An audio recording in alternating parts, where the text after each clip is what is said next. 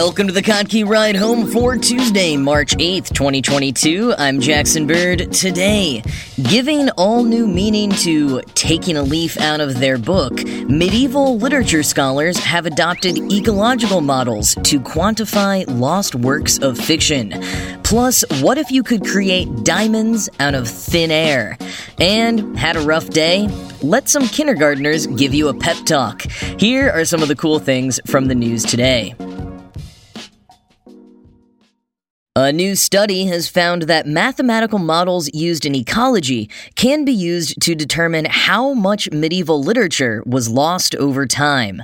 Quoting Scientific American, as ecologists survey a place's flora and fauna, they inevitably miss some individuals. But thanks to statistical models, they can use the specimens they do observe to estimate the diversity and size of unseen populations. And it turns out that the same models can be applied to very different unknowns. End quote. In the case of medieval literature, so fiction written in Europe between the 5th and 15th centuries, we already know that a ton of it was lost in fires and repurposed for all kinds of other uses like making boxes or wrapping up food. But knowing how much was lost can help scholars understand more about the era and also could give us some insight into the incredible challenge of preservation that we're facing right now. Between the challenges of digital data and the climate emergency, keeping an archive of our cultural heritage is proving difficult. You've got an enormous amount of data that's lost to things like outdated file formats on the one hand, and then people fleeing extreme weather events without their physical documents and heirlooms on the other. Study co author Daniel Sawyer, a research fellow in medieval English literature at the University of Oxford, told Scientific American, quote, In the longer run, we as a species probably need to be thinking about how do we preserve and record what we have. And knowing more about what kind of patterns of distribution can help survival of these things is not irrelevant to that. End quote. So Sawyer and other medieval scholars teamed up with Anne Chao, an environmental statistician at Taiwan's National Tsinghua University, to apply one of her ecological models to medieval documents.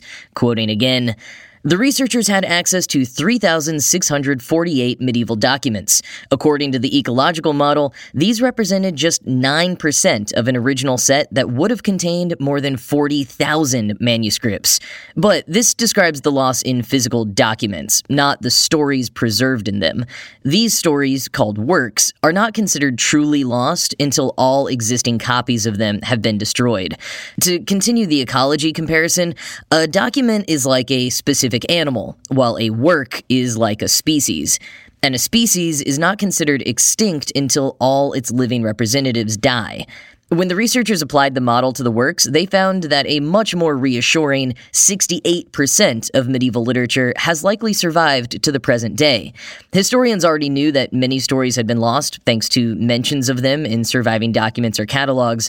The new study matches earlier estimates of how much literature had survived, but it also expands on existing knowledge, says co author Katarzyna Kapitan, a junior research fellow studying Old Norse Icelandic literature at the University of Oxford. What's interesting about our study study is that it's quantifying a bigger amount of data that allows us to compare data from different regions, she says, and by that contribute to existing scholarship. End quote. And those different regions had different outcomes. Less than 40% of English works were preserved, about half of Dutch and French ones, and then about three quarters of German, Irish, and Icelandic works were preserved. What can account for the difference? One idea is the island hypothesis, which is also drawn from ecology. Island ecosystems are better at preserving their biological biodiversity, and so Kapitan wonders whether the same thing happens with the survival of cultural heritage in island societies. Carrie Manore, a researcher in mathematical modeling at the Los Alamos National Laboratory who was not involved in the study, explains that islands can often have greater biodiversity because in mainland ecosystems, just a few adaptable species can dominate more niche ones. And I suppose we could think about literature doing the same. You know, more unique cultural works could survive and thrive in more isolated communities and would be considered more important to preserve versus maybe a popular work that swept the whole continent and was considered common enough to not require special preservation. That's really stretching the metaphor, though, and Manore warns that one weak point in the hypothesis is that Germany joined Ireland and Iceland in having high numbers of preservation. But overall, having a better grasp on how much was lost can lead us to all sorts of these kinds of questions and more. it really opens up more avenues of scholarship. The team says that some future areas of research could be comparing the surviving literature by genre, looking at whether illustrations led to greater numbers of preservation, and investigating how access to printing presses changed the game. Now, while medieval literature scholars are the first to repurpose ecology's mathematical models for a quite un unrelated discipline, the team says the models could really be applied for just about anything. Some suggestions, quoting again, the number of known fossils, coins, and pottery could be used to estimate how many animal remains and artifacts remain undiscovered, or even to point people toward new areas in which to hunt for these pieces of history, or for modern applications such as estimating how many bugs lurk in software code. End quote. I mean, this whole study is like a giant giant advertisement for liberal arts education. You know, interdisciplinary collaboration and thinking can lead to some really cool outcomes.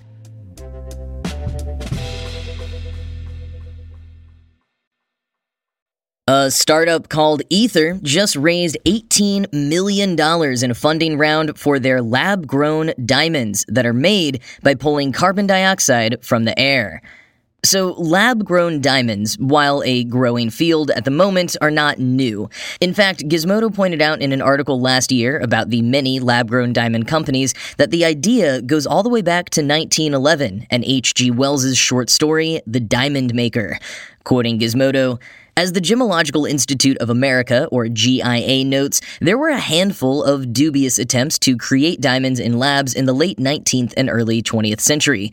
But the first commercial diamond production wouldn't emerge until the mid 1950s, when scientists with General Electric worked out a method for creating small brown stones. Others, including De Beers, soon developed their own methods for synthesizing the gems and use of the lab created diamond in industrial applications, from cutting tools to high power electronics took off. By the early 2000s, gem quality stones were still small and often tinted yellow with impurities. It was only in the last five years or so that methods for growing diamonds advanced to the point that producers began churning out large, colorless stones consistently. That's when the jewelry sector began to take a real interest. End quote. Many of the players in the lab grown diamond business are motivated by wanting to find a more sustainable or ethical option for diamonds rather than the conflict fueling reality of the natural gems. And a few want to take the sustainable side of things a bit further by pulling carbon dioxide from the air to create their synthetic diamonds. Aether is ahead of the pack by developing a process powered by clean energy and pulling out an additional 20 metric tons of carbon dioxide from the atmosphere for every carat it produces. Here's one of the biggest roadblocks for most carbon capture and direct air capture initiatives. They cost way too much to be scaled up or make much of a dent right now. As an example, Microsoft pays the Swiss direct air capture firm Climeworks $600 per ton of carbon dioxide. But a luxury jewelry brand seems like the perfect way to actually turn a profit in direct air capture. The diamonds Aether is creating sell for about five to ten thousand dollars or more per carat. And without Aether saying how much they pay Climeworks, they told The Verge that one ton of captured CO2 could translate into millions of dollars worth of diamonds. So yeah, pretty good return on investment. Here's how it works, quoting The Verge. The process starts with Aether purchasing carbon dioxide from Climeworks' facility in Switzerland and shipping it to the United States, where the diamonds are grown. Aether puts that CO2 through a proprietary process to convert it into a high purity methane, or CH4. That methane is then injected directly into the company's diamond reactors, where a method known as chemical vapor deposition is used to grow rough diamond material over the course of several weeks. The chemical vapor deposition process involves heating gases to very high temperatures under near vacuum conditions, and considerable energy is required to do so. CEO Ryan Shearman tells The Verge that this process and other manufacturing stages are powered entirely by carbon free sources like solar and nuclear. Once the diamonds finish growing, they're shipped to Surat, India, where they're cut and polished before being sent back to New York City's Diamond District for sale. Aether only needs a relatively small amount of carbon dioxide to make the diamonds themselves. Think fractions of grams rather than tons. Then, for every carat of diamond it sells, the company says it removes an additional 20 metric tons of carbon from the air, using a mix of direct air capture and other carbon removal methods that involve long term carbon sequestration. End quote. For any of the emissions created from shipping products or from their New York facilities, Aether says that carbon extracted to make each diamond acts as an offset, tipping them into carbon negative territory. And even though they use some of the language about an individual's carbon footprint and comparing one diamond to offsetting an average American's footprint for one year, and I never love when the onus for the climate emergency is shifted to individuals versus governments and corporations, and even though sometimes startups like this do smack of the dot com bubbleization of the climate emergency, I still have to say that this is a really interesting business model. You know, they're not only addressing the human rights concerns surrounding diamonds, but also the high cost of direct air capture. Henry Elkus, CEO of Helena, the investment firm that led Aether's recent funding round, explained to The Verge that Aether's approach of turning CO2 into methane and then into physical goods from there could probably be applied to many different industries. But focusing on a luxury good with huge returns first, quote, gives you the margins to make profitable business, and that's certainly a great leap start. End quote.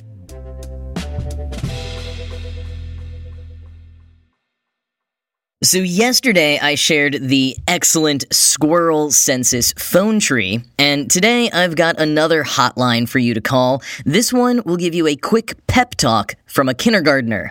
Created by teachers Jessica Martin and Ashra Weiss along with their students at Westside Elementary School in California, the hotline, named Peptoc, P E P T O C, gives callers options to hear advice, encouragement, a pep talk, or simply the sounds of children's laughter. There are also Spanish language options. Quoting NPR, Martin says she was inspired by her students' positive attitudes despite all they've been through the pandemic, wildfires in the region, and just the everyday challenges of being a kid. Martin said she spoke with her class about the idea of art as a kind of social practice, a conversation conversation to contribute to the world, and something we can all learn from. Their creativity and resourcefulness is something that we all need to emulate, because that level of joy and love and imagination is what's going to save us in the end, she said. End quote. And the hotline definitely seems to be resonating. Just two days after launching at the end of last month, they were getting 700 callers an hour. With thousands of calls a day and growing, they are actually now seeking donations to help with the hotline fees, so that is one option when you call now. Another option when you call is advice for if you're feeling mad, frustrated, or nervous, which returns sage advice from the kids like, if you're feeling mad, you can take three deep breaths and think of things that make you happy. Or, if you're sad and angry, go get a cookie, a smoothie, or an ice cream. I think I will be following that one. And if you press 2 for words of encouragement, you'll hear kids shouting things like, Dude, live it up. It's okay to be different and believe in yourself. The students have also been creating visual art to promote their hotline and to encourage each other and their community. It is a really great project, and if you need a boost today, I definitely recommend calling it at 707 998 8410. That number is also listed in the show notes.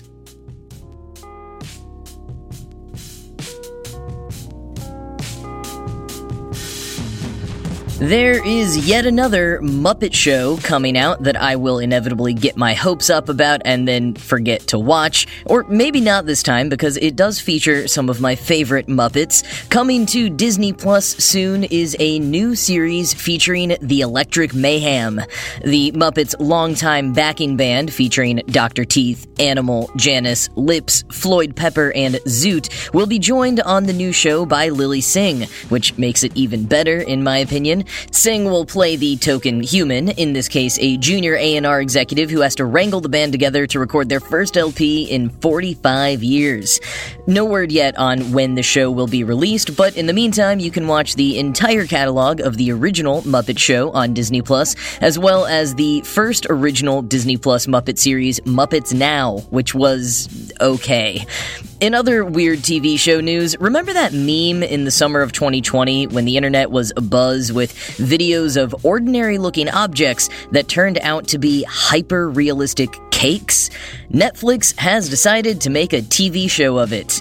In Floor is Lava style, they have produced an entire game show around the joke, having found all the baking experts who specialize in making cakes that look like bowling balls, shoes, rolls of toilet paper, and other objects. Those experts will compete against each other while a rotating lineup of celebrity judges has to guess is it cake?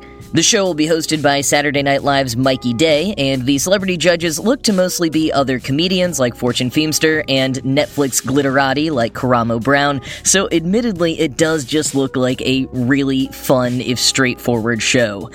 Is It Cake will drop on Netflix on March 18th. But that is it from me for today. As always, this show was produced by Ride Home Media and Kottke.org. I am Jackson Bird, and I will talk to you again tomorrow.